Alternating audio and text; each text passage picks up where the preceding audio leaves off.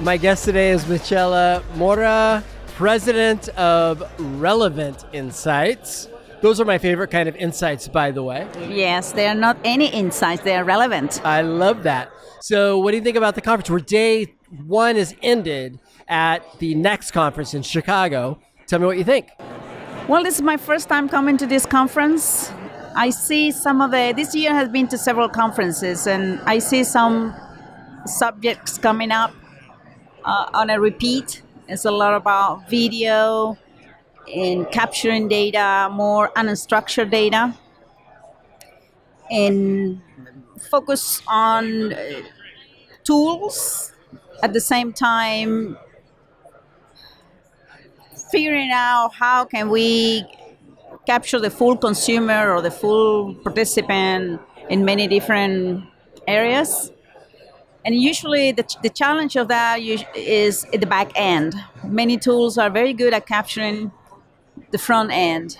Then then you go home and then you have to analyze Do the work. yes. And that's where still i test a lot of tools and that's there's still uh, some some time So- to go. Does one session stand out as your favorite?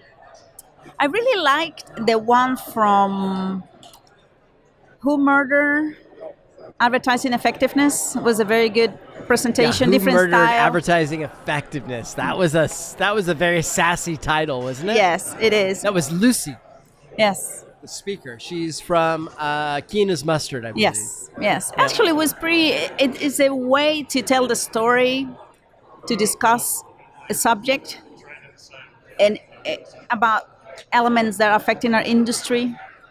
So it's about mm, changing times and who is behind the changes and how we all are involved in that. And so that was a different way of presenting and discussing market research issues. Tell me about relevant insights. What do you guys do? Well, we try to help cus- uh, clients to make profitable decisions. So it's about finding the right questions so we can come back and help the clients to make the decisions. So we do both qualitative and quantitative, both in the more traditional research, but also in the user experience, uh, user research methods. To Are, are you seeing an increase in user experience? Oh, absolutely, absolutely. Yes, there is. There is this uh, convergence between the customer experience field and the user experience. They come from two different um, branches of research. The customer experience for me is just a renaming of the traditional customer loyalty, voice of the customer. It totally feels like field. VOC, market research. Yeah, it is. Yeah. That, but the, the user research comes more from human factors. Yep. Product. Usability, interaction, ergonomics. Yep. and in some companies they are used in, interchangeably Yep. and some if you look at it as different focus on in different areas of the customer journey essentially. Because the user experience right now has been mainly focused on how users are interacting with your website your application but it's going more towards the product. And in a, in a little more task based how you use that. But that also has been an area where customer experience has come in like product testing Right. concept testing Totally. so it's a it's a lot of mixed um, terms you know, one of the things I find really interesting is it feels like a lot of the work that is actually being done between the by a market researcher, which is my background, and user experience is stuff like I mean in 2001 I was or 2 I was on site at Intuit in Mountain View, California. They had built usability labs Yeah. and we were doing eye tracking and um, exercises where we would say, "Can you do this? Show me how you do this." Mm-hmm. Yes. right with users, which all fits underneath this user umbrella, user experience umbrella now. Right? Yes. and it's interesting again how, like you'd said it, I had never actually. It's funny, I never connected VOC, but you're right. So it's like market research, and then all of a sudden you have this variant that came out of it, a child called VOC, that was voice the customer, that was very big and it somehow was perceived as something different than market research. Like NPS almost holds a different space Yes, now yeah. than market research, right? Yeah, yeah, yeah. Totally does. Mhm. And now user experience, it's I think a lot of it has to do with where the butt is in the uh, corporation. So Mm-hmm. if they're sitting right beside product, then they're user experience. And if they're not, they're probably market research or data scientists or you know right. Yes. it's, Mhm. it's an interesting kind of evolution that And it, I mean, in some companies, customer experience is a more broad term, and then user experience is just one branch of it. And others are going the other way around, where you have the user experience. Because I mean, in terms of the language, if, if you're a customer, you're a user. If you're a user, you're a customer. So it's hard. Exactly. It's hard to make that differentiation. So that's what it has to do with where researchers have put the focus on the customer journey, right? So when you go to the interaction area, so you do a lot of usability testing. And because we also, before I started the company in 2007, I was director of research for Blockbuster Online, and we also had a lab. And I was at Match.com before that, and also we had a lab. Right. And it, it was very much into the web uh, interaction. Now, with more apps out there, there's also extending to apps, but it's about usability in many ways. And there are quant and qual methods in, in that. There is information architecture testing in that, but it's, it's all about the interaction. But at the same time, the customer is, is one. And so you start standing that, okay, I interacted with your website or your app, but I also interacting with customer service and I also looking at your advertising. And so it's part of this user experience, customer experience, maybe before and after you become a customer, how you call that, right? And so that's why it's probably better to, like, I, I look at it more like the, the, the, the journey. When you start mapping the journey of a potential customer or current customer, then you can see how the different type of research, you know, go into that journey. So we do both. We do both cus- what is the traditional customer experience type of research, and also user research, where eye tracking and task-based usability, and all that good stuff. Sorry, my voice is like going away. I've been doing this all day, so it doesn't like me talking. I guess. Relevant insights. Who your who is your ideal customer? My ideal customer is a customer who understands research. Right? Exactly. Mine too. That's the one you want, right?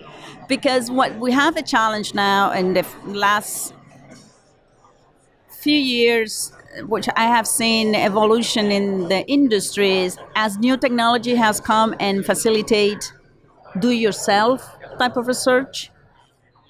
There is an influx of people who really don't have a lot of experience in research because they have the impression that if you have the tool, you can do it. Anybody can do it.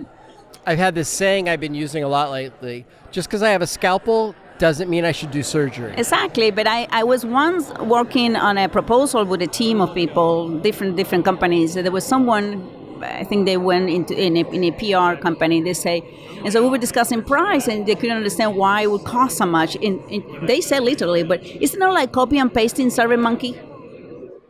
Like that's that's the that's the idea of how research is like just a bunch of surveys that you just come up with any questions and you put out there. And there is no understanding on how how much work goes into doing into designing good surveys and to doing good analytics and all that. And so that's the challenge that uh, as technology has facilitated make it faster and easier to do then also there is a it is a tension for quality right because you want now better faster, cheaper, and I always say that doesn't exist. You can have one, or, one or two of the three, not all three. That's not possible. If you get that promise, somebody's lying because you're going to be stuck. If you want faster and cheaper, you're not going. Then you're not going to get better because you have to reduce the scope. You have to cut corners somewhere because things cost. And for someone who has really done research, they realize how much work goes into it and why is it worth to pay for it right and so when you have a client that doesn't really have never done it that's that's the hardest sell and the, the you know the more difficult relationship because they don't they don't get it.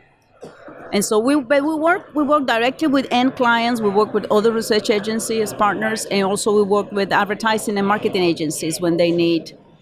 Uh, we are certified as a women-owned, minority-owned, and so sometimes that helps to win a project because companies are need supply diversity too, and so that's part of the three segments that we work on. I mean, it's it's really interesting. One of the things that I've observed is there used to be a fair amount of rigor associated with being a researcher, yes. and uh, one of the other guests that I had on earlier today, he said that uh, actually Simon Chadwick said that uh, when he started his career in research, he couldn't do research for two years. Right? Yeah. It, it, the ment- it was like that kind of a mentorship. Yes. Yes. Simon actually was my and now all of a mentor. it's out of the box. It's like expected. Oh, here's a template. Do it. Go, yeah, yes.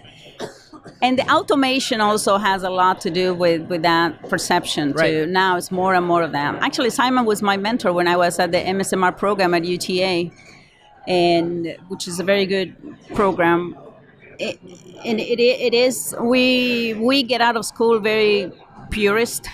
we want to do it the right way, and then reality start adjusting. And still, I mean, there are projects where where we just I, I have to pass because the request for doing certain things that are like no i don't feel comfortable delivering that right don't it's just too much violation of, of the principles right it's that's that's that's the challenge so the best clients will be the ones who really understand and value research that's my final answer Perfect. Michela, did I say your name right? michaela Michela. yes Michela. yes Sorry. it's okay if someone wants to get in contact with you, how would they do that? Well, they can go to relevantinsights.com. We we have we are there. Our phone number is there. You can find us there. That sounds like a good way to do it. That's the best way. Thank you very much for being on the Happy Market Research Podcast. Thank you. Thank you for inviting me. Yeah. Well, let's. I think tonight. Are you going to the event tonight? The, Yes. Uh, comic thingy. Yes, the second city. Yeah, that should be. That show. should be a lot of fun. I was that's one of the good reasons I came to the conference too. yeah, no kidding. Everybody, I really appreciate you taking the time to listen to this episode. If you liked it, please do me a kindness and take time to screen capture, share it on social media. As always, your reviews are immensely appreciated. Have a wonderful rest of your day.